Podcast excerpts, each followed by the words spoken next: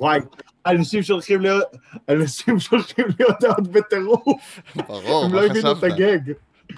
הם לא הבינו את הגג? לא, אנשים לא מבינים, מה זה, על מה מדובר? תדליף, תדליף, מה ההודעה? הם חושבים שזה עדכון תקשורתי. מה עשית? כן. יאללה, אתה מוכן? בוא בוא נשוחח, כן. כן. עדכוני תקשורת, הפודקאסט הפוליטי. איפה היינו? לאן חזרנו? האם חזרנו? לא- לא ברור. אני באתונה. אני- אני באתונה. אני בתל אביב. באותו או. מקום. אבל עצם, אה. עצם נוכחותך באתונה קצת הקשתה. תלוי על מי. לי, לי נוחה. איך באתונה? לי נוכחות. עזוב שטויות. אני קיבלתי תלונות אה, על, אה, על היעדרות הפודקאסט, אבל אה, אה, נשים... חשבתי על... חשבתי על נסיעתי לאתונה. לא, זה ממש לא. חוץ מאלה שלא יכולים להרשות לעצמם לטוס לאתונה. אבל לא, אנחנו רואים, מי שעוקב אחריך במדיות הפרטיות, רואה שאתה מאוד נהנה. כן, אני אכן מאוד נהנה. fun, fun פה, זול פה. אה, יש פה יש דבר לציין, אתה, מדהים. אתה לא בחופשה. זאת אומרת, הפודקאסט לא. היה בחופשה, נכון. כדי לפנות קצת זמן לים ואתונה וכל מה שקורה שם. כן, אה, זה, זה מטה, אה, הים הוא קצת יותר רחוק מהעיר, כאילו, אני לא בים. הייתי כמה ימים בכרתים, אני יודע. כי אמרתי, אני כבר ביוון, אבל בגדול אני לא בים. ומשם פירקת תמונות. אה, אספתי, יצרתי מאגר תמונות, ואז שחררתי אותו מדי פעם, שאנשים יחושו שאני. בים. כן. בדיוק. יפה, טוב, אז אה, למה התחלתי להגיד את זה בכלל? לא יודע, אני נסעתי לעבוד, אני עובד. זהו, זה מה שבאתי להגיד. אתה לא בחופשה, נסעת לעבוד. נכון, נכון, פשוט אני בנוף, עובד. בנוף אחר. כן. אה, לא רק זה, גם, אה, אני, ברוך השם, יש עבודה. היום פרסמתי הודעה שאני מחפש... חשוב, רציתי אה, להגיד את זה, נכון. ממאזיננו של- במיוחד. כן, שיחפש עובד.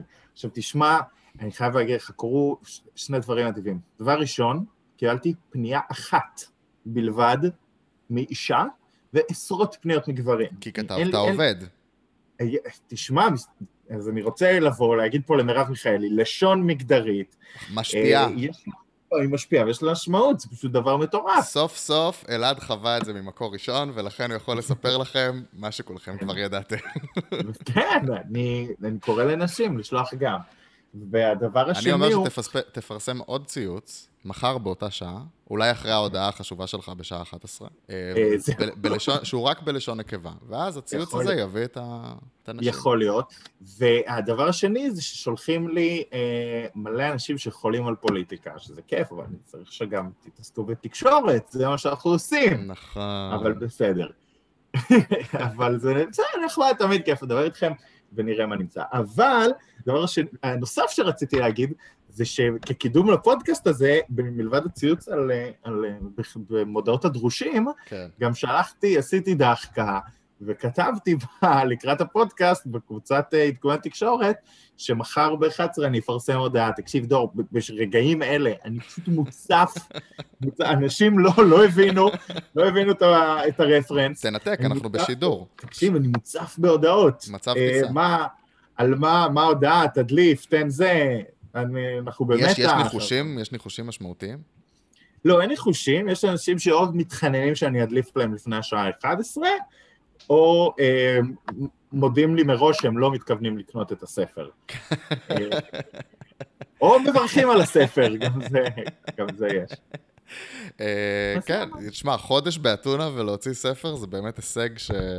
אחת הסיבות שאני מחפש עובד זה כי אני לא מספיק לשבת על הספר. לספר מספיק. רוצה, בן אדם רוצה לכתוב ספר, אין לי דקה. אני מוציא רק את הפרק הראשון, אם תיתנו לי עובד או עובדת, יהיה ספר שלם. זה. סוג של Head Start משולב עם All Jobs. אה, כן, בדיוק. היי, תביאו עובד, קבלו ספר. כזה. טוב, מה זה? זהו, אז אנחנו על גבי זום היום. מה קורה אצלכם בארץ? אה, אצלנו בארץ, תשמע, אתה ראית היום בערוץ הכנסת את נפתלי בנט, איך הוא הכניס לחבר הכנסת ביבי נתניהו, ואמר שהם כולם חמוצים? אה, אני חייב להגיד שמעת, לך, ראית?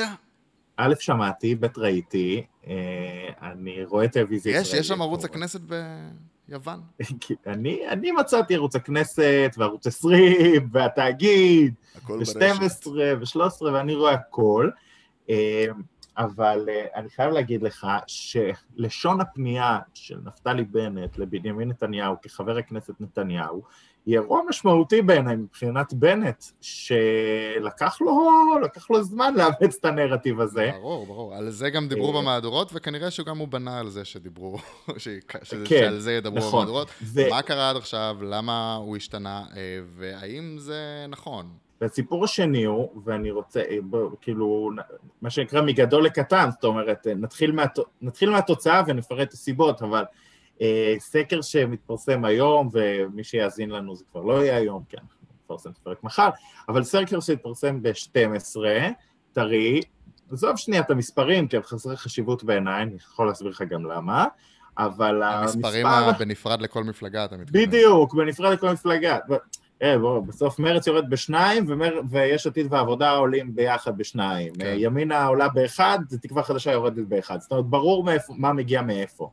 אבל מה שברור גם זה שאין תנודות גושים, אה, אם כבר להפך, זאת אומרת הקואליציה הנוכחית עולה מ-61 ל-63 והאופוזיציה הנוכחית אה, יורדת, אה, כך שמסתבר בינתיים בדעת הקהל שהאופוזיציה אינה עושה עבודה אפקטיבית אלא להפך, הקואליציה היא זו שדווקא מצליחה להתרחב, זאת אומרת אם הבחירות היו נערכות היום, אולי קונסטלציית המפלגות הייתה שונה, אולי קונסטלציית אה, הקואליציה הייתה שונה. בטוח, זאת אומרת, אה, גם בסוף תוצאות של בחירות נמדדות על ידי מי לשון המאזניים, כפי שראינו בצורה הכי ברורה בבחירות האחרונות, שפשוט התוצאה יצרה את הקואליציה, חד משמעית. אחר כך גם לפיד וקצת בנט עשו את זה, אבל...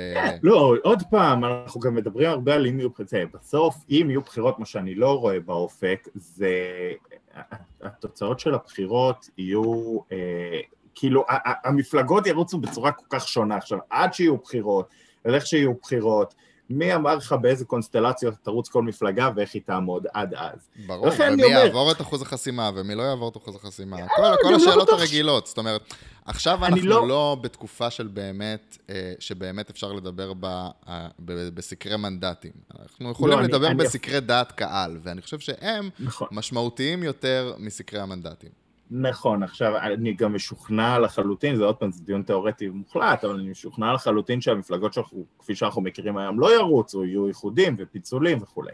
כן. אבל, ולכן גם זה משנה, אז לסקר המנדטים לכשעצמו, למספרים הבודדים אין משמעות. אבל אנחנו כאן מקבלים על זה איזושהי טעימה לאפקטיביות של מאבק האופוזיציה, והציבור לא רואה את המאבק האופוזיציוני כמאבק מוצלח. אה, הוא לא מתחבר אליו. אני חושב שהוא גם לא רואה אותו כל כך באופן כללי, זאת אומרת, חוץ מהיום שהיה דיון מיוחד ב-40 אה, חתימות של חברי האופוזיציה, לדיון בלא משנה איזה מחדל אה, שמים בכותרת הזאת, כי, אה, כי המטרה היא סתם להתנגח אחד בשני כמובן.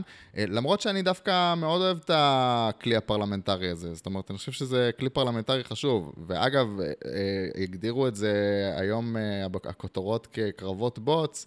אה, בין נתניהו אה, לבנט במליאה, אני חושב שזה מסורת דמוקרטית, כאילו ראש ממשלה ויו"ר אופוזיציה, השינג איט אאוט במליאה. אה, במקומות אחרים בעולם זה אפילו מוגדר שעת שאלות או שעת זה, שבאמת מתעסקים בסוגיות. זה, זה טוב שהציבור יכול, וגם אחת המהדורות עשתה את זה, לראות טענה מול טענה, של יושב ראש האופוזיציה ושל ראש הממשלה, אה, ולהחליט למה הוא מתחבר יותר. השאלה היא, המסר של מי, או הרטוריקה של מי, עבדה יותר היום. אז אני, עוד פעם, סקר לא, לא בדק את הסיפור של היום, אבל אני חושב נכון. שהסיפור... לא, ש... דעתך עכשיו, אה, כן. אני חושב שהסיפור של היום משליך על הסיפור של בכלל, והסיפור הכללי הוא שהציבור לא מתרשם מהמאבק האופוזיציוני. ואתה יודע, אני אתן לך עכשיו דוגמה קטנה יותר, כי את הדוגמה היותר מרכזית שלי אני דווקא רוצה שנדון עליה עם אורחנו. אני אתן לך דוגמה קטנה, הייתי היום בדיון בעד ונגד הרחבת החוק הנורבגי. עכשיו, אני בעד הרחבת החוק הנורבגי, גם דיברנו על זה, אני חושב שזה נכון, חוק שהוא נכון בלי קשר. אבל עזוב, נניח והייתי נגד זה.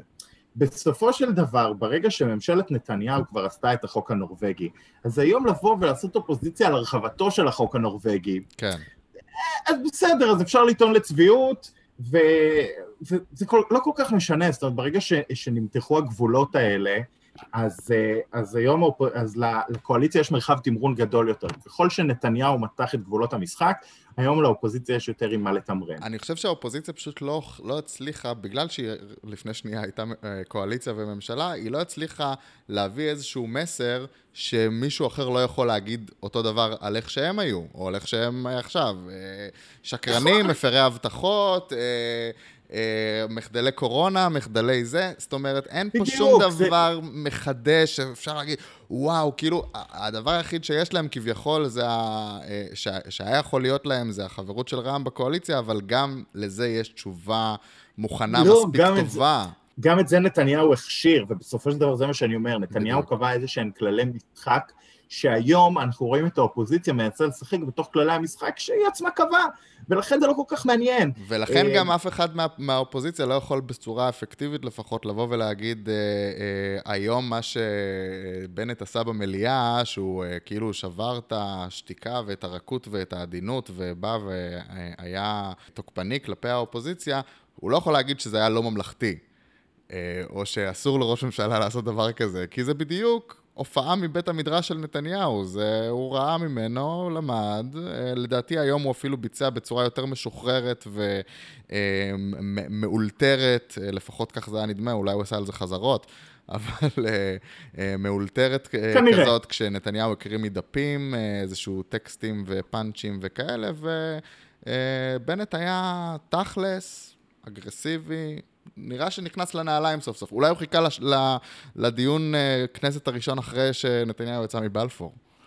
כן, תראה, בסוף, אם ניקח את הסיפור של לצורך העניין חוק האזרחות, ועליו אני דווקא כן רוצה שנדבר עם האורחים, אבל שם זה הסיפור היותר גדול של הפוזיציה. כן. ואז אה, נשאלת הש... ו... אבל אני שנייה אנתק רגע את הנושא הפרלמנטרי לסיפור שאנחנו מדברים עליו עכשיו. Mm-hmm. הסיפור שאנחנו מדברים עליו עכשיו זה באמת גבולות הגזרה. עכשיו, כשה, כשהמחנה שהיום קואליציה היה אופוזיציה, אחד הדיונים היה סוגיית הביביזם. זאת אומרת, עד כמה אנחנו משנים את עולם ערכינו עבור אה, המאבק הפרסונלי בנתניהו או בממשלתו. כן. אה, וזה המאבק שתמיד היה באוויר. ואני חושב שבסוגיית חוק האזרחות, לדוגמה, האופוזיציה הכריעה, האופוזיציה הכריעה, אנחנו הולכים עם נתניהו בכל הכוח, וזו, זאת אומרת, זה, זה לא עושים ויתור קטן על עולם הערכים שלנו, זה לא מצרפים איזה איש ימין למפלגת מרכז, כן? אנחנו הולכים עם ההצעה שבמידה והיא הייתה נבחנת אובייקטיבית על ידי כלל חברי הכנסת ללא משמעת קואליציונית או אופוזיציונית, אני חושב שמלבד מרץ והסיעות הערביות, הייתה נמצאת בקונצנזוס מלא. זאת אומרת, האופוזיציה במקרה הזה הלכה לקו הפרסונלי, אה, הקו שעוד פעם, שעליו היא התלוננה... על הסוגיה הלא נכונה. על הקו שעליו התלוננה כל הזמן. כן, אבל הם עשו את זה בסוגיה הלא נכונה. אני, אני לא האמנתי שזה בסוף באמת אה, ישרוד את ההצבעה. זאת אומרת, אני חשבתי שבסוף הם יצביעו בעד, הם יצילו את הממשלה, ויעשו אה, על זה קמפיין שהם היו צריכים בכלל להציל את הממשלה, ואיזה אחראים אנחנו, ואיזה בושה להם. הבושה הייתה אותה בושה, כביכול הבושה שכאילו הם מנסים למכור. היא הייתה אותה בושה, גם אם הם היו מצילים אותם. אז אני לא מבין באמת, את, אולי תסביר לי את זה, אני לא מבין את העניין בכלל, למה לא בסוף כן להביך את הממשלה בלהציל אותה. תראה, עוד פעם, זה נראה לי פה... הרבה יותר חכם מבחינה אסטרטגית בשבילם, לליכוד. אני, אני חושב שיש פה, אה, יש הרבה תירוצים בעולם, כן? אבל אני חושב שהסיפור פה הוא אותו סיפור שאנחנו דיברנו עליו שנים, בהקשר ההפוך בדיוק. הסיפור פה הוא בין אה, האם הניצחון הפוליטי שלנו הוא הפלת הממשלה והבכתו המתמשכת של בנט וניסיון להיאבק בבנט, לא משנה מה, גם אם זה חוק שאנחנו מתנגדים אליו בטירוף, העיקר שזה רק לא בנט, מה שנקרא, mm-hmm. ו, או רק כן נתניהו, או שאנחנו, אה, אה, וזו הסוגיה המרכזית, ולכן מותר לנו להפסיד קרבות קטנים אידיאולוגיים, כי זאת הסוגיה האידיאולוגית הגדולה ביותר, או להפך, האם אנחנו לא מוותרים על הקרבות האידיאולוגיים כי זו סוגיה שהיא פוליטית, קודם כל. זה היה הסיפור שלנו כל הזמן עם, עם נתניהו והאופוזיציה אליו, כן? שתהינו האם היא לא מותחת את גבולותיה יותר מדי. ואני חושב שאם אנחנו מדברים על, על האופוזיציות שהיו אחת לשנייה, אני חושב שאפילו בהקשר הזה, אופוזיציית נתניהו הלכה הרבה יותר רחוק מכל מה שרק לא ביבי היו מוכנים ללכת לאורך כל הדרך. זאת אומרת, אופוזיציית רק לא ביבי לא הייתה אה, מצביעה בעד חוק האזרחות. אבל הם עשו את המהלך האולטימטיבי, שזה ללכת לממשלה בלעדיו עם המרכז, השמאל ומפלגה ערבית. זאת אומרת, בסוף זה... נכון, ולכן אני אומר, פה נמצא הוויכוח, ואין לו תשובה חד משמעית, אגב, כמו שלא הייתה לו תשובה חד משמעית בצד השני. האם מותר להפסיד אה, סיפור אידיאולוגי אחד על חוק האזרחות בשביל המטרה הגדולה יותר האידיאולוגית? זאת אומרת, האם הפלת בנט היא המטרה האידיאולוגית הגדולה ביותר שמותר עבורה לעשות ויתורים אידיאולוגיים עכשיו? וזאת השאלה, אגב, שהימין הולך לשאול את עצמו לאורך כל הקדנציה. כי אם מחר יביאו את uh, הרשימה המשותפת תביא הצבעה, הצעה לביטול חוק הלאום. ומרץ תגיד שהיא לא מוכנה להצביע נגד הצעה כזאת, ותצביע בעד ביטול חוק הלאום.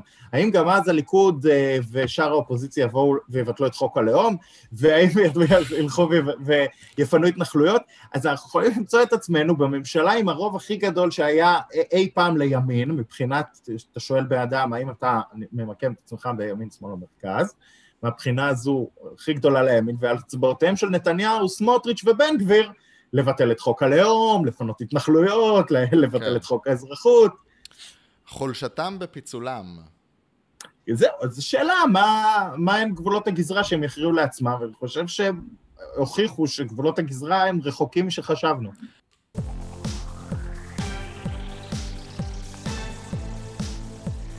ועכשיו מצטרף אלינו פרשן חדשות 12, מוחמד מג'אדלה, ורדיו נאס כמובן, הוא לא uh, סיים שם. Uh, מה שלומך? וגלובס. שלום, שלום. נכון, נכון. בוא נבנה את כלי התקשורת שהוא לא נמצא בהם, ואז uh, יותר קל. וערוץ מוסאווה. נכון. זה גם נכון. מה שלומך, מוחמד? שלומי טוב, תקופה עמוסה מאוד, אבל uh, טוב מאוד. כן, היית מצפה שכשכבר ברור שלא הולכים לבחירות, יהיה פחות עמוס, ולא. מסתבר שממש לא, ההפך. זה, זה נהיה יותר מעניין ויותר עמוס. אה, כן, ככה זה, ככה זה כשאתה יודע, אה, הערבים מצטרפים לקואליציה. כן, עושים, עושים, עושים בלאגן. בדרך כלל הרי קואליציות בישראל זה דבר רגוע, רגוע, אף אחד לא מדבר, אף אחד לא מאיים, ואיך שאתם נכנסים לקואליציה, פתאום יש דרישות, שותפים קואליציוניים רוצים שיעשו מה שהבטיחו להם, מה, איזה מין דבר זה? זה תרבות פוליטית. תקשיב, אני אגיד, אני אגיד לך מה קרה השבוע. זה לא רק שאתה יודע, לקיים uh, הבטחות ודברים כאלה. ארבעת החבר'ה ברע"מ מתעוררים כל יום למציאות, שמסתכלים סביבם, יש שרים, סגני שרים, משרדים, סמכויות, מתווים מדיניות, יש ג'ובים, ומה הם עושים? יושבים במליאה ומצביעים. זאת אומרת, הם נמצאים בקואליציה, אבל בפועל הם לא בממשלה. כן. ולא רק, הם גם חוטפים כל הזמן ביקורת בחברה הערבית, גם על התקיפות בעזה, גם על הריסות הבתים בנגב, גם על זה שהם הצביעו בעד חוק האזרחות. כל זה, והם מרגישים שלא נותנים להם כלום. אז מה היה להם לעשות? לאיים לפרוש. זה מה שהם עשו. אבל השאלה, אם אנחנו עכשיו נראה איומים בפרישות, אני כאילו מרגיש לי ש... אה, שרע"מ, נגיד, לא יודעים איך נראית קואליציה, כי הם לא רגילים לשבת בקואליציה, ויש לחץ מאוד גדול גם לספק את הסחורה. והשאלה אם אנחנו נראה את התנודות האלה אחת לכמה שבועות, אחרי כמה חודשים, שהם באמת איזה שריר שעוד פעם רע"מ עושים, או שזה היה אירוע חד פעמי. קודם כל זה נכון, הם עדיין לא יודעים להתנהל בתוך קואליציה, הם גם לא מסתירים את זה. הם אומרים, חבר'ה, תנו לנו זמן להסתגל ולהבין. זו פעם ראשונה שיש מפלגה ערבית שמצטרפת לממשלה, לקואליציה, ולכן זה ייקח לנו קצת זמן להתנהג בהתאם, איך שנקרא. אבל במקביל, האירוע הזה, עד כמה שהוא אירוע טוב לרע"מ, לכאורה, כי הוא הביא להם את שני הדברים שדרשו ליישם, להקים ועדה בין-משרדית לענייני חברה ערבית, שיעמוד בראשה מזכיר הממשלה, זה הדבר הראשון. הדבר שני, להעביר את רשות הבדואים למשרד הרווחה, כי שם כנראה יהיה שיתוף פעולה יותר טוב. אפילו גורם ברע"מ אמר לי היום שהולכים להקים ועדה מקצועית שתבחן הסדרת עוד, אה, או הכרה בעוד 13 יישובים בדואים בנגב, לא מוכרים. זה עוד אה, בנוסף לשלושת היישובים שכבר הבטיחו להם. עכשיו, זה חשוב מבחינתם, כן? אבל יחד עם זאת, צריך גם להסתכל על זה מהצד השני. האירוע הזה, עד כמה שהוא היה טוב לרע"מ, הוא גם הביא את רע"מ למצב שבקואליציה אומרים להם, ראשי הקואליציה, תקשיבו, אתם צריכים להחליט. זה או שאתם אופוזיציה בתוך הקואליציה, או שאתם קואליציה על מלא. ואיך ראינו שבאמת הקואליציה, או בעצם רע"מ, מתחילים לקבל אומץ ולפעול כאילו הם חלק מהקואליציה? הנאום שהיה אה, של מנסור עבאס אה, במליאה. לראשונה שומעים אותו בתקיפות הזאת ובחריפות הזאת, תוקף את הליכוד, אומר להם, אתם דו... כן, אומר להם, אתם אה, דו-פרצופיים, אתם קידמתם תוכניות לחברה הערבית, ועכשיו כשבנט מקדם אותם אז אתם תוקפים אותו, אתם צבועים ודברים כאלה. עכשיו, זה אומר שמנסור עבאס הבין והפנים שאין מה לעשות, הוא חלק מהקואליציה הזאת, הוא, הוא צריך לתקוף את האופוזיציה. הוא צריך להתאבד בשבילה. אבל השאלה אם מנסור מבין, שולט בסיעה שלו. כי עושה רושם שלו ממש. זו שאלה טובה. האמת שאני חייב להגיד שלא תמיד, אבל גם צריך להבין פה כמה דברים. תקשיב, זה תלוי לאיזה אזור מגורים אתה חוזר בסופו של יום.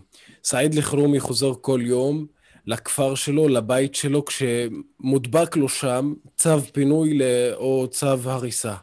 מאזן גנאים חוזר כל יום גם בערב לסכנין. זה המעוז של ה... אתה יודע, החדשניקים והבלדניקים. אה, ולא קל שם. לא קל שם להיות אה, מרעם. לא קל שם להיות uh, פרגמטי, יגידו עליך ציוני וותרן ומשת"פ גם לפעמים, ולכן גם הוא נמצא בעמדה שהיא לא כל כך נוחה. במקביל, uh, ווליד טאהא חוזר לכפר קאסם, המעוז של התנועה האסלאמית, מי ידבר איתו שם? ומנסור עבאס חוזר למרר, זה כפר קטן ומעורב, מוסלמים, דרוזים, נוצרים, הכל יש שם. ולכן המציאות המורכבת... בסביבה הקרובה יש שניים שקל להם יותר ושניים שקל להם פחות באופן. מובהק. בדיוק. אה, בדיוק. ובנוסף לכל זה, באמת, כמו שאתה אומר, הם לא שרים, הם לא התפטרו בנורבגי, אה, והם צריכים לשבת שם ולהצ... ולהצביע על כל דבר קטן שהקואליציה צריכה. יש פה כוכבית חשובה. הם לא שרים ולא התפטרו בנורבגי, אבל ממה שאני מבין, שהם רוצים לתת לציבור הערבי קצת להפנים את הצעד ההיסטורי הזה, ומתי שהוא מנסור עבאס יחליט לקחת את מה שהובטח לו בהסכם הקואליציוני ולממש או לקבל את תפקיד סגן שר במשרד ראש הממשלה. בינתיים הוא לא עושה את זה. הוא בעצמו? כן. חלוקת התפקידים תהיה בצורה הזאת. מנסור עבאס, כן, אני מדבר על המצב האידיאלי שרע"מ חותרת אליו, אם הממשלה הזאת תחזיק. מנסור עבאס יהיה סגן, את, uh, סגן שר. הקהל. בדיוק. מנסור עבאס יהיה סגן שר, אה, סעיד אלחרומי, הכי בעייתי בחבורה, ייתנו לו אה, לכהן בתור יושב ראש ועדת הפנים, ווליד טאהא יהיה יושב ראש הסיעה. מאזן גנאים כמובן, הוא חבר כנסת חדש וטרי, ייתנו לו תפקידים אחרים, אבל לא בבולטות של שאר חבריו. זה בעצם מה שמבחינת מנסור עבאס יגיד, או יביא לשקט תעשייתי בתוך רע"מ. ולכן הוא כל הזמן גם אומר לבנט ולפיד ולשותפים הקואליציוניים, תקימו את הוועדות. תנו לנו זמן, בדיוק, תקימו את הוועדות, תנו לנו זמן אה, גם לשכנע את החברים ברע"מ וגם להסביר להם ושיסתגלו לאט לאט למצב, אה, למצב פה, ואז אתם תראו באמת שאנחנו מתפקדים גם כחלק מהקואליציה. ולא פחות חשוב, תנו לנו הישגים, אנחנו רוצים לחזור לחברה הערבית ולהגיד להם, תראו מה הבאנו, ולכן חשוב לנו להישאר בממשלה הזאת. כמה המשותפת מחויבת לממשלה? המשותפת, זאת שאלה טובה. המשותפת לא מחויבת לממשלה, אבל היא מחויבת לא להחזיר את נתניהו לשלטון. וזה יוצר מצב... וזו מחויבות לממשלה. אפשר להגיד ככה, אפשר להגיד ככה. מחויבות אבל, מוגבלת. אבל עדיין הם לא... כן, בדיוק, זו מחויבות מוגבלת לממשלה, כי הם רוצים בעצם מתישהו גם להפיל את הממשלה הזאת משתי סיבות. ממשלה בראשות בנט זה דבר גרוע מאוד מבחינתם, וחוץ מזה הם גם רוצים להביא לזה שיגידו, שהחברה הערבית תגיע למסקנה שהצעד הזה שרע"מ עשתה, להיכנס לממשלה, זה צעד שסופו להביא כישלון. ולכן, בטווח הארוך הם כן רוצים שהממשלה הזאת תיפול, אבל הם רואים שהאלטרנטיבה בטווח הקצר זה לחזור עוד פעם, שנתניהו יחזור עוד פעם לשלטון. עכשיו, מה זה גם אומר בחישובים הפנימיים? שזה אומר שנתניהו יחזור ויש מצב שישתמש ברע"מ עוד פעם, זה עוד יותר גרוע. משהו מבלבל אותי אבל במה שאמרת, כי אנחנו באמת uh, מדברים uh, הרבה שיחות מתחילת הפודקאסט הזה, ואני זוכר שדיברנו על כמה איימן עודה היה מאוכזב מזה שגנץ לא לקח אותו לקואליציה. עכשיו, הוא, אתה, הוא באמת חושב שגנץ היה אה, מועמד הרבה יותר טוב לחבר, לחברה הערבית כראש ממשלה להיכנס איתו לקואליציה מאשר בנט, או שפשוט יש פה אה, קנאה פוליטית אה, פשוטה, רע"מ באור הזרקורים, והם לא. קודם כל כן, וזה נכון מאוד. עכשיו, בואו לא נשכח, המצב השתנה. איימן עודה, יושב ראש הרשימה המשותפת, שהיו לה 15 מנדטים, הוא לא אותו איימן עודה עם המשותפת בשישה מנדטים, כשיש את רע"מ בתוך הממשלה. הסיטואציה השתנתה לגמרי. זאת אומרת, איימן קיווה כל כך, איימן עודה קיווה כל כך להיכנס לקואליציה הזאת בראשות גנץ. עכשיו, עזוב אותך שבפועל, גם בסופו של דבר, גם אם הנדל והאוזר היו מסכימים, אני לא חושב שגם היו יכולים להיכנס לקואליציה, כי ההגבלות הפנימיות, גם של בל"ד וגם של חד"ש, לא היו מאפשרות זאת. כן. אבל בכל זאת, המצב היום הוא קצת שונה. זאת אומרת, במשותפת רוצים ליצור בידול מזה שמנסור עבאס יוצר, ולכן הם אה, נוקטים בעמדות האלה. אבל זה אומר שכל הכיוון הפוליטי של, אה, אולי לא של התנועות אה, האלה, אבל של איימן עודה כמנהיג, התהפך. הוא עכשיו נגד שיתוף נכון. פעולה של מפלגות ערביות עם, עם ממשלה ציונית, כמו שמגדירים את זה המבקרים. הכניסה, הכניסה של מנסור עבאס ורע"מ לקואליציה, הקצינה בעצם, הוא גרמה לאיימן עודה ולחד"ש ללכת לקיצון. עכשיו, אני יכול להגיד לך שבימים האחרונים, בגלל הסיטואציה שנוצרה, ובגלל שהם רואים שבקואליציה רוצים גם להגיע איתם להבנות נרחבות, יש, יש אה, תהליך חשיבה משותף במשותפת. מה הם אומרים? הם אומרים, אנחנו ניתן לאחמד טיבי לנהל את המערכה הזאת. זאת אומרת, הוא יודע טוב מאוד לעשות עסקים עם הקואליציות, הוא יודע טוב מאוד להביא הישגים או לסחוט הישגים מהם תמורת הצבעות, אבל הוא לא כמו מנסור עבאס, זאת אומרת, הוא לא ייתן שאנחנו נצביע על דברים שהם נוגדים את העקרונות שלנו ואת האינטרס הציבורי של החברה הערבית וגם של הפלסטינים. ולכן הם רוצים פשוט מאוד לעשות צרות אה, לרע"מ. ולכן מה שברע"מ דרשו גם לאחרונה, אחרי המשבר שהיה, שכל פנייה או כל הידברות עם המשותפת תהיה בתיאום איתם, ושהם ידעו מראש גם מה המשותפת הולכת לקבל בתמורה לכל הצבעה שתעזור לקואליציה. מה אתה אומר על uh, חוק האזרחות? באופן uh, uh, כללי, לא, לא רק, uh, כמובן מה שאתה רוצה להגיד על זה, אבל כמה זה השפיע על uh, יציבות באמת הקואליציה? אני אישית חושב שלא כל כך, אבל... תקשיב, את, את המכה כבר קיבלו ברע"מ, זאת אומרת, שני חברי כנסת הערבים לראשונה בהיסטוריה, מאז ש... חוקקו את החוק המפלה הזה ב-2003, הצביעו בעדו. היסטוריה כבר יש. עכשיו, אם יביאו אותו שוב, כנראה שברע"מ יצביעו שוב באותה אה, צורה, כן. שני נמנעים ושניים בעד, אבל אז יהיה כנראה שאתה יודע, אה, שקד ובנט בעיקר יצטרכו להביא אנשים אחרים להצביע בעד החוק הזה.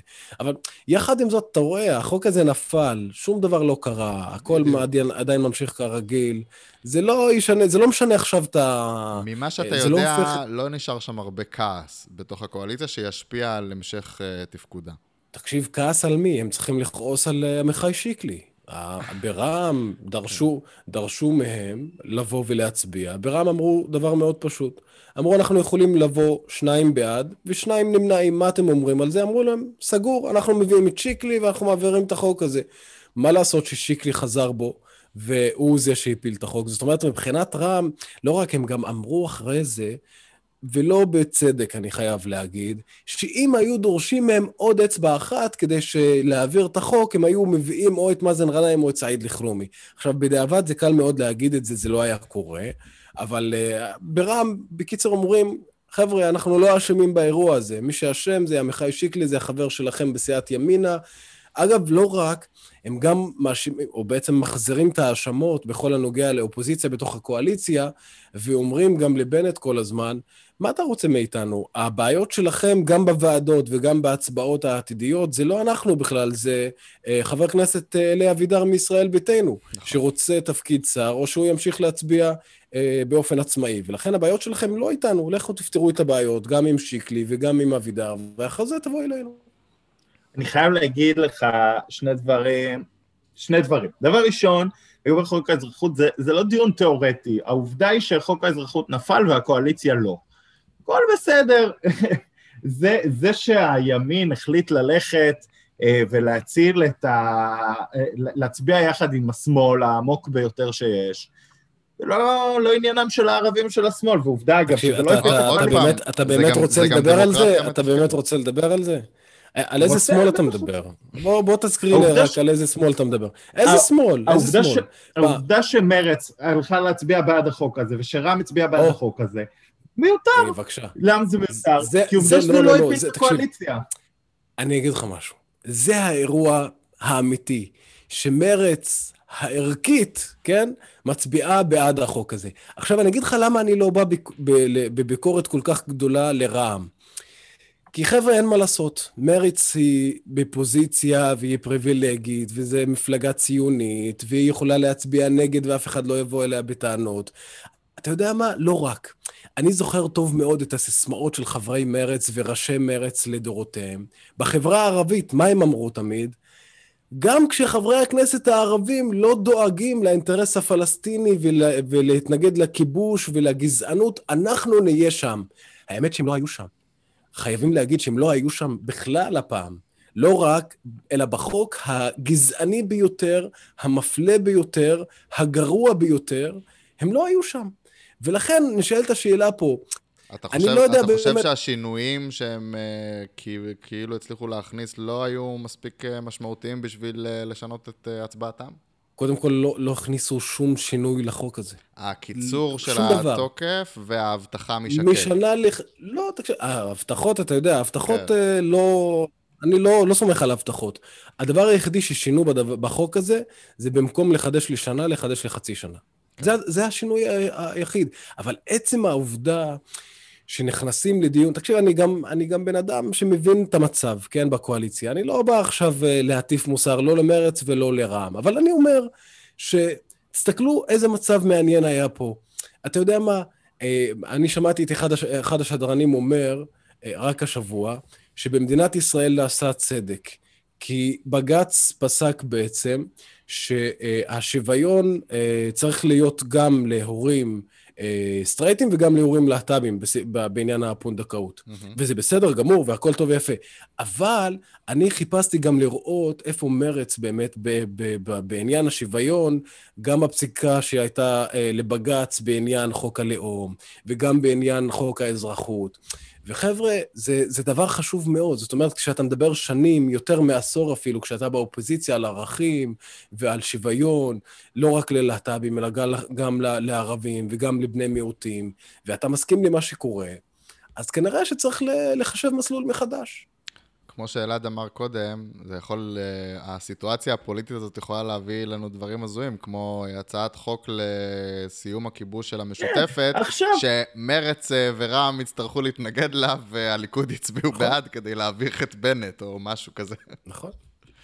כן, שעוד פעם, שאלה, כמו שאמרתי, השאלה מה הליכוד יעשה אם עכשיו uh, המשותפת תביא הצעה לביטול חוק הלאום. באותה נשימה, גם שאלה מה מרץ ורע"מ יעשו בהקשר הזה, אבל... אני רוצה להגיד לך, הדבר השני זה גם על שיקלי.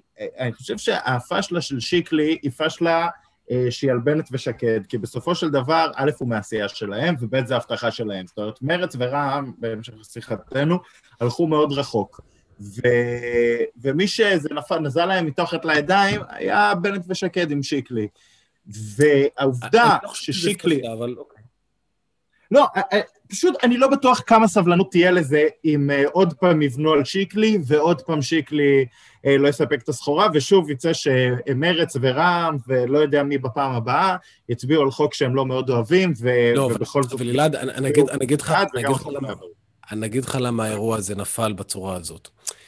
יש פה גם חוסר ניסיון ואין מה לעשות. הרי אתה לא יכול לבקש, אתה יודע מה, נגדיר את זה בצורה אחרת.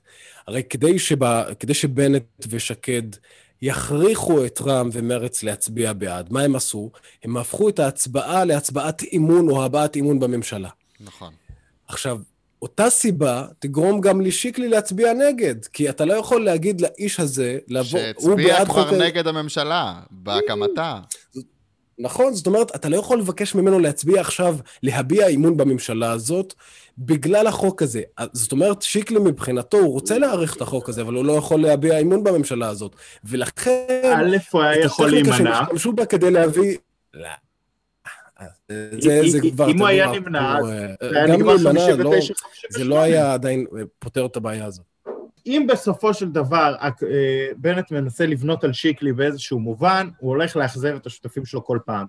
ולכן הצעתי הנחמדה והחביבה לבנט זה להכריז על שיקלי כמורד אה, ולגדוע את דרכו הפוליטית שלא תמשיך מהרגע שהוא יוכרז מורד, כי לטובת מאזיננו אני אסביר שברגע שח"כ מוכרז כמורד, הוא לא יכול להתמזג עם אף מפלגה אחרת. כלומר, כל רצונותיו היפים של שיקלי יום אחד לרוץ עם הליכוד, לא יוכלו להתקיים אפילו לא עם מפלגה עצמאית, זאת אומרת, הוא לא יוכל להקים מפלגה שתתמזג אחרי זה. יש לו גם פחות כלים פרלמנטריים, הוא צריך, לק... הוא, כל... הוא צריך לקבל הקצאות ותקנים וכל מיני דברים כאלה מסיעות אה, קיימות, ובלי זה הוא לא יכול אה, להגיש נכון. הצעות חוק עכשיו, פרטיות.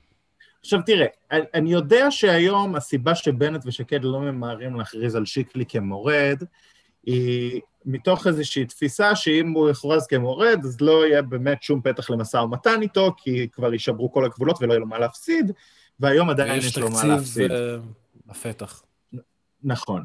אני חושב שההצבעה האחרונה הוכיחה שאם הם מתכוונים לבנות עליו שוב, חוץ מ blindside והצבעה בהפתעה נגדם, שתאכזב את שותפיהם הקואליציוניים, הם לא יקבלו כלום, כי אה, לעמיחי שיקלי אין שום יכולת עמידה פוליטית, הוא מתלהב מלייקים בטוויטר, אה, הוא מתלהב מכל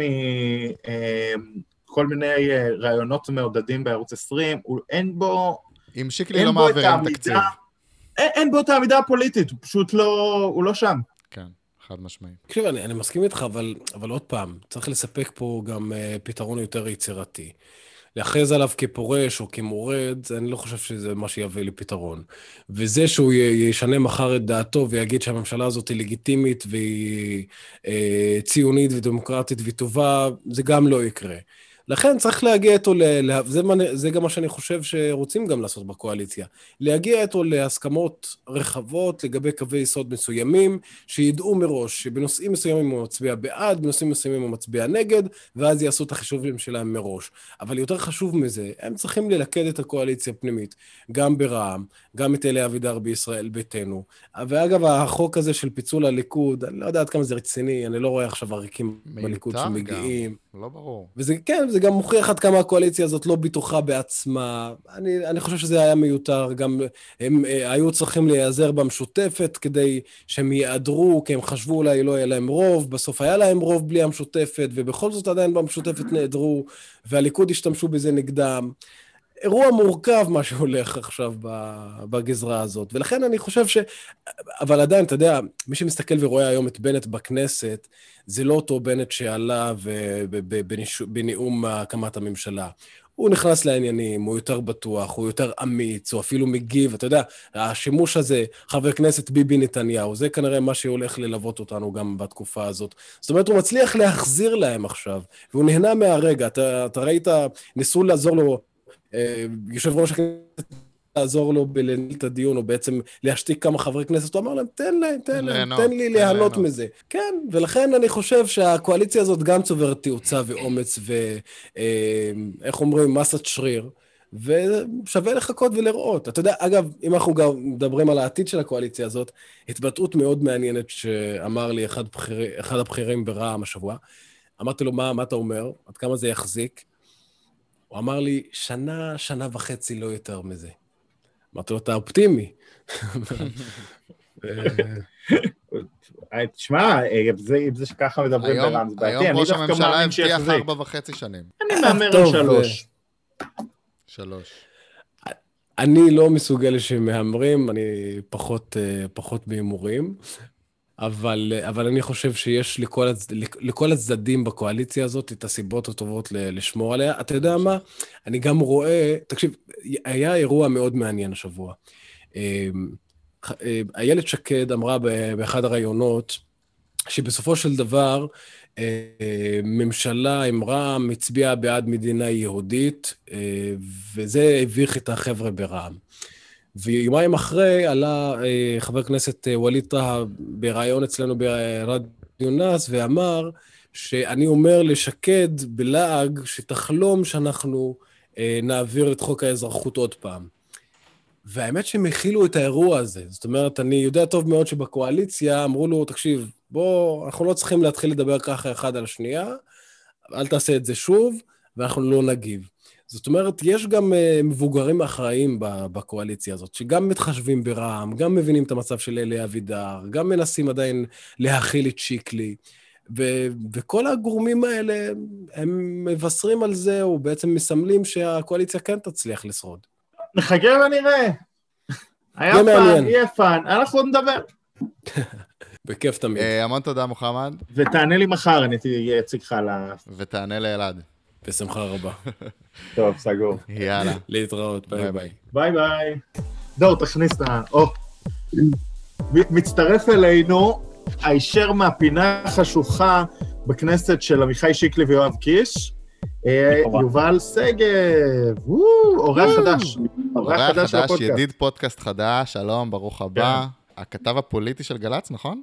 הכתב הפוליטי החדש, כן, כן, אתרי. הכתב הפוליטי החדש של גל"צ, אה, אז אה, כבוד גדול שאתה איתנו.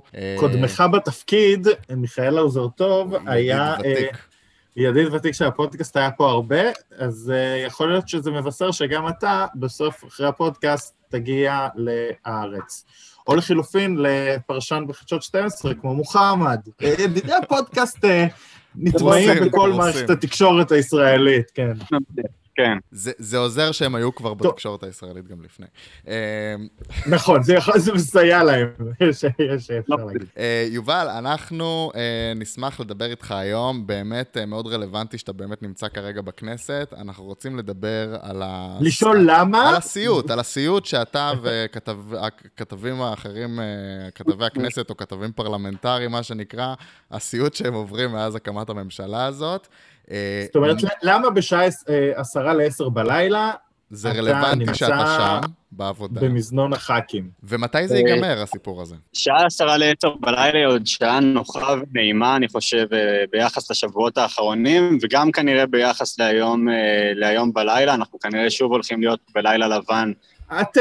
עד הבוקר, והסיבה... אנחנו עכשיו מאוחר לנו כבר. כן, כן, אתה מתגעגעת אליך, אלעד. מי מתגעגעת אליי? אה, הכנסת, הכנסת. אה, גם כבניין פיזי, גם האנשים והדמויות אה, שמסתובבים בה.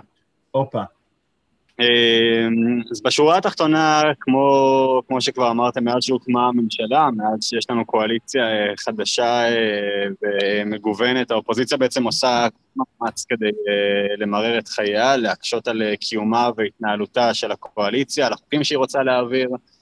אמ, על הדיונים השונים במליאה, ובעצם מנהלים אה, מה שמכונה ומוכר כפיליבסטרים, או לחילופין הסתייגויות בוועדות, כדי למרוח כמה שיותר זמן, למשוך כמה שיותר זמן ולהתיש אה, את חברי הכנסת של הקואליציה, כמובן מתישים את החברים מהאופוזיציה, חלקם כבר אנחנו מתחילים לשמוע קצת מתייאשים אה, מההליך הזה, וזה בעצם מביא אותנו ללילות מאוד מאוד ארוכים כאן, הצבעות שכבן חסרות משמעות לציבור הישראלי, לא אה, אה, תומכות ומשפרות את איכות חייו אה, במדינת ישראל, אבל אה, החלטות והצעות חוק שצריכים להעביר, הרבה מהן תקנות שהיו צריכים אה, עוד להאריך מהממשלה הקודמת, הממשלה הקודמת לא הספיקה או לא טוב להעביר, וצריכים לטפל בהן אה, עכשיו, כמו שראיתי בסוגיית חוק האזרחות, נגיד תקנה שפקעה והיו צריכים להאריך ולא הצליחו בזכות אותם מאמצים של האופוזיציה.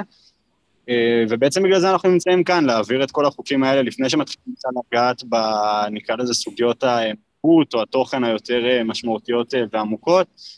וזה מה שמושך לנו כאן גם הלילה, כנראה שגם מחר בלילה, כנראה שגם עד, עד לרביעי.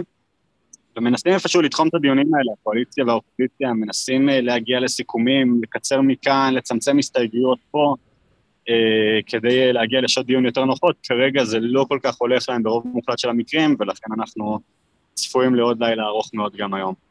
מה, מה, המטרה, מה המטרה בסופו של דבר של uh, כל אחד מהצדדים פה? כי בטוח המטרה שלהם לא שזה יימשך לנצח, זה מעייף אותם בדיוק כמו שזה מעייף אותך. אז מה, מה כל אחד מנסה להשיג בסוף כדי לתת לדברים להתקדם? אה, אני חושב שהאופוזיציה, המטרה שלה כאופוזיציה היא לפרק את הממשלה, לפרק את הקואליציה הנוכחית, לפזר את הכנסת וללכת לבחירות שאולי אחריהן הם יוכלו אה, לחזור לשלטון, זאת המטרה הבסיסית. ומקווים בעיקר, אני חושב, לגנוב פה אה, ניצחונות אה, תודעתיים בכל מיני אה, סוגיות קטנות יותר או, או גדולות יותר, בין אם זה מה שראינו באמת בחוק האזרחות שכבר אמרנו, חוקים שהקואליציה משכה, חוק אחד בנוגע לשירות ביטחון, לגיוס של בנות דתיות, כל פעם מנסים להשיג איזשהו הישג נקודתי ככה קטן, אה, כדי להראות שהקואליציה לא כל כך חזקה, לערער את הביטחון שלה, לערער את האחדות שלה. ובינתיים אה, זה הולך להם? בינתיים זה לא כל כך הולך. שוב, אמרנו, היו להם כמה הצלחות נקודתיות. אה, קואליציה, לדעתי, בשלב הזה לא אמורה להיכשל בהעברת חוקים שהיא רוצה להעביר, בטח בשלב כל כך מוקדם. אבל בסופו של דבר להגיע כאן לאיזשהו משהו גדול, אנחנו עוד לא רואים, אנחנו רואים את הקואליציה בסך הכל מחזיקה מעמד, מצופפת שורות, אה, יש שם הרבה אנשים שאוהבים מאוד לומר שההתקפות האלה של האופוזיציה זה דווקא מה שמשאיר אותם מאוחדים אה, ו... אה, וחזקים יותר, בסוג של מגבש אותם ביחד, גם, הקואליצ... גם ההתקפות של האופוזיציה וגם עצם הנוכחות וההישארות וההתעקשות של ראש הממשלה לשעבר ויושב ראש האופוזיציה הנוכחי נתניהו, ככה כרגע... זה, זה גיבוש לשני הצדדים. כן, אני חושב שזה סך הכל, יש להם פה לילות נחמדים ויש גם הרבה הוואי, כל ה... אני, לא- בין... אני לא בטוח שזה גיבוש לשני הצדדים. כי הסנדוויץ' גרועים. לשיחתנו, לא, אני חושב שבהמשך לשיחתנו הראשונה, בתחילת תחילת תחילת הפודקאסט, שהיינו לבד, אמ, זה בעיקר משרת את הקואליציה, הסיפורים האלה. זאת אומרת, נראה שהאופוזיציה, אה, גם בהקשר הזה, קצת מייצרת איזה גיבוש כזה לקואליציה, אה, כאילו בתוך איזה שאירועים שמנסים לעשות אופוזיציה כאילו אפקטיבית, הם בעיקר מייצרים איזו מחויבות גדולה יותר לקואליציה לעבוד יחד. נכון, אני גם מתאר לעצמי אה, ש, שכל אה, משבר כזה וכל בעיה כזאת שהקואליציה מצליחה לצלוח, מחזקת אותה איפשהו מבפנים, שתפיסה מאוד בולטת בהרבה עולמות של התמודדות ביחד עם משבר, של לעבור יחד איזשהו קושי גדול, זה משהו שבסוף אה, מחזק אה, את הקבוצה, ראינו מאמני כדורגל כמו מורינו שמאוד אוהבים לעשות את זה בקבוצות אה, שלהם, להבדיל כמה הבדלות ממה שקורה פה. השאלה אם באמת יצליחו להגיע לאיזושהי סוגיה, וזה גם יקרב אותנו לעניין התקציב, שאמור איכשהו לעבור בתוך הקואליציה המאוד צרה הזאת. לפני תקציב עדיין לא הקימו ועדות, זה, חריג שלוקח כל כך הרבה זמן להקים אותם, או שזה סטנדרטי וזה תכף קורה? לא, העובדה שהגענו כמעט לחודש בלי שהוקמו אה, ועדות הכנסת זה, זה חריג, אני חושב שזה, שוב, אני עוד צעיר מאוד, אבל למיטב ידיעתי וקריאתי והיכרותי, זה לא דבר שלוקח בדרך כלל כל כך הרבה זמן. אה, להקים את ועדות הכנסת, ובסוף זה גם חשוב מעבר לסידורים של אה, אה, ג'ובים וטייטלים ו, ועוזרים ויועצים לראשי הוועדות, זה גם בסוף ההפעלה הבסיסית של הכנסת, זאת אומרת, אם דיברנו על, על מהות ותוכן, אה, ותחילת העבודה המסודרת של הכנסת בלי ועדות, אי אפשר באמת לעשות את זה באופן מסודר, וזה באמת מאוד חשוב לעבודה היומיומית פה, והעובדה שזה התעכב כל כך הרבה זמן, בעיקר בגלל אה, פוליטיקה קטנה נקרא לזה, אה, היא כמובן עובדה בעייתית. היום סוף סוף הצליחו באמת בוועדה המסדרת להעביר את הקמת הוועדות, זה עוד צריך לעבור במליאה, עוד צריכים לראות בדיוק את חלוקת התפקידים בתוך כל סיעה, בתוך, לכל אה, ועדה אה, בכנסת, אבל בסך הכל הם הצליחו להגיע להתקדמות שם בזכות אותו סיכום עם רע"מ אה, מאתמול בלילה, שחלקים ממנו פרסמנו הבוקר. והפתרון, כפי שראינו, הוא שפשוט מקימים כמות לא נורמלית של ועדות. זאת אומרת, אה, יש את הוועדות הקבועות שהחוק אומר שהן חייבות לקום באמת כדי לפקח על משרדים ולתפקד בדברים בסיסיים של חקיקה, אבל אה, הוקמו עכשיו עוד, עוד כמה? עוד עשר? 12 ועדות אה, מיוחדות? ספציפית היום אישרו עוד שלוש, זאת אומרת, הבסיס שתקנון מחייב זה 12, אישרו היום עוד שלוש. הקואליציה מדברת ומבטיחה תפקידים אה, של ראשי ועדה למשהו כמו 22, 23 ועדות. זאת אומרת, לפחות עשר ועדות אה, חדשות עם אה, דברים שגם עוד לא ראינו כאן קודם, אה, ולצורך העניין ועדה אחת שנאבקת בנגע הסמים, ועדה שיחסית קיימת ומוכרת ומוקמת בהרבה כנסות, אבל לצידה גם הוועדה שתקדם את נושא הלגליזציה. אה, שחשוב לחלק מחברי הקואליציה, ולכן אה, גם זה הולך להיות עוד ועדה ועוד יושב ראש ועדה, מי יו"ר אה, הוועדה הזה? השכל? ולמיטב הבנתי שרן השכל, כי גם... לקחו לה את אה, ועדת החינוך. אה, חינוך. אה, אז זה אמור ללכת אליה להבנתי כסוג של אה, פיצוי, זה גם באמת נושא שהיא פועלת, אה, פועלת בנוגע אליו. מה עם. הוועדה לביטחון פנים? הוועדה זה לביטחון פנים, זה ועדה, לא, יש לי איזה כן, לקוח שזה רלוונטי. תמיד דואג ללקוחות לפני הכל, תודה רבה אלעד. כן, זה אמור לקרות, זו ועדה, גם ועדה חדשה שבעצם מתפצלת מוועדת הפנים, אמורה לעמוד בראשה מירב בן ארי מיש עתיד. המטרה בפועל, גם אם לא יגידו את זה באופן מובהק, זה להוציא את סמכויות המשטרה מוועדת הפנים שהולכת לרע"מ, זאת אומרת שנציגי רע"מ לא יכלו לזמן את המפכ"ל אה, לדיון נגד ושימוע, אה, פחות או יותר מתי אה, שבא להם בתור ראשי הוועדה, חלק מהזכות של יושב ראש ועדה, ולכן זה מפוצל לוועדה שתהיה אחראית רק על ביטחון הפנים, רק על המשטרה, שב"ס וכולי. אז זה גם ועדה חדשה, וכן, אנחנו מדברים פה בסוף על רשימה מאוד מאוד גדולה של ועדות, גם זה אמור להיות חסר תקדים אם באמת אה, כל ה-10-11 ועדות מיוחדות האלה יוקמו. אה, יש מי שיגידו שזה חשוב ונותן עוד איזשהו מקום אה, להתבטאות וכולי, אבל בעיקר אני חושב שזה יגרום אה, לח"כים להיות נוכחים בהרבה מאוד ועדות, להצטרך להתמקד בהרבה דברים במקביל, ובסוף כשאתה מנסה לתפוס הרבה, אתה בדרך כלל לא מגיע לעומק ול... ולמהות בשום דבר כשאתה צריך למחוח זה- בכל כך הרבה. זה עומס בלתי רגיל על חברי הכנסת להיות נוכחים בכל כך הרבה ועדות, לקרוא חומרים מתאימים ולהיות מוכנים, מה שבסוף לא קורה גם במצב הקודם של הוועדות. אה. היה, היה להם קשה לעמוד בזה, אה, ואנחנו ידועים פה כ, כפודקאסט שתומך בהרחבת החוק הנורבגי, אה, אבל באמת, גם עם, גם עם החוק הנורבגי... גם, בהרחבת הכנסת, גם סוגיה... גם תומכים בהרחבת הכנסת, כן. גם בהרחבת הכנסת. פודקאסט שם, כדגל לדבר אמת ללא מורא, ללא משוא פנים ולתמוך בחוק הנורבגי. ונגד הפופוליזם. נגד הפופוליזם זה חשוב. מה מתווה הפודקאסט לגבי מספר חברי הכנסת הנדרשים בכנסת ישראל? תומכים בהעלאת אה, מספר לפחות, לפחות הכנסת. ל-180. נכון. אפילו, אפילו נקבתי במספר 180 היום בריאיון שערכתי בנושא בחדשות הסקופים. אה, זה עשרה חי, מאוד קל אה, לגייס לזה את עם ישראל, אני אומר לכם. בדיוק, בדיוק, בדיוק. אה, כן, אבל אני חושב שגם עם הנורבגי הקיים, באמת במאה ה-20, יהיו ועדות שפשוט לא יתכנסו, או שיתכנסו פעם בהרבה זמן, אה, לא תהיה להם הרבה השפעה, חוץ משחבר הכנסת שיעמוד בראשם יוכל לשים את זה בסופר שלו, ב- ברעיונות וההופעות שלו בתקשורת. כן, זה גם כן. חשוב. אבל רגע, בשביל זה אפשר גם להקים שדולה. נכון. אבל אה, שדולה זה כבר לא, כל אחד, בטייטל. כל אחד יכול להקים שדולה, זה... וגם כל אחד יכול להיות יו"ר ועדה, מסתבר. זה אם יש לו, אם יש לו תמיכה של. הקואליציה. כן. כן.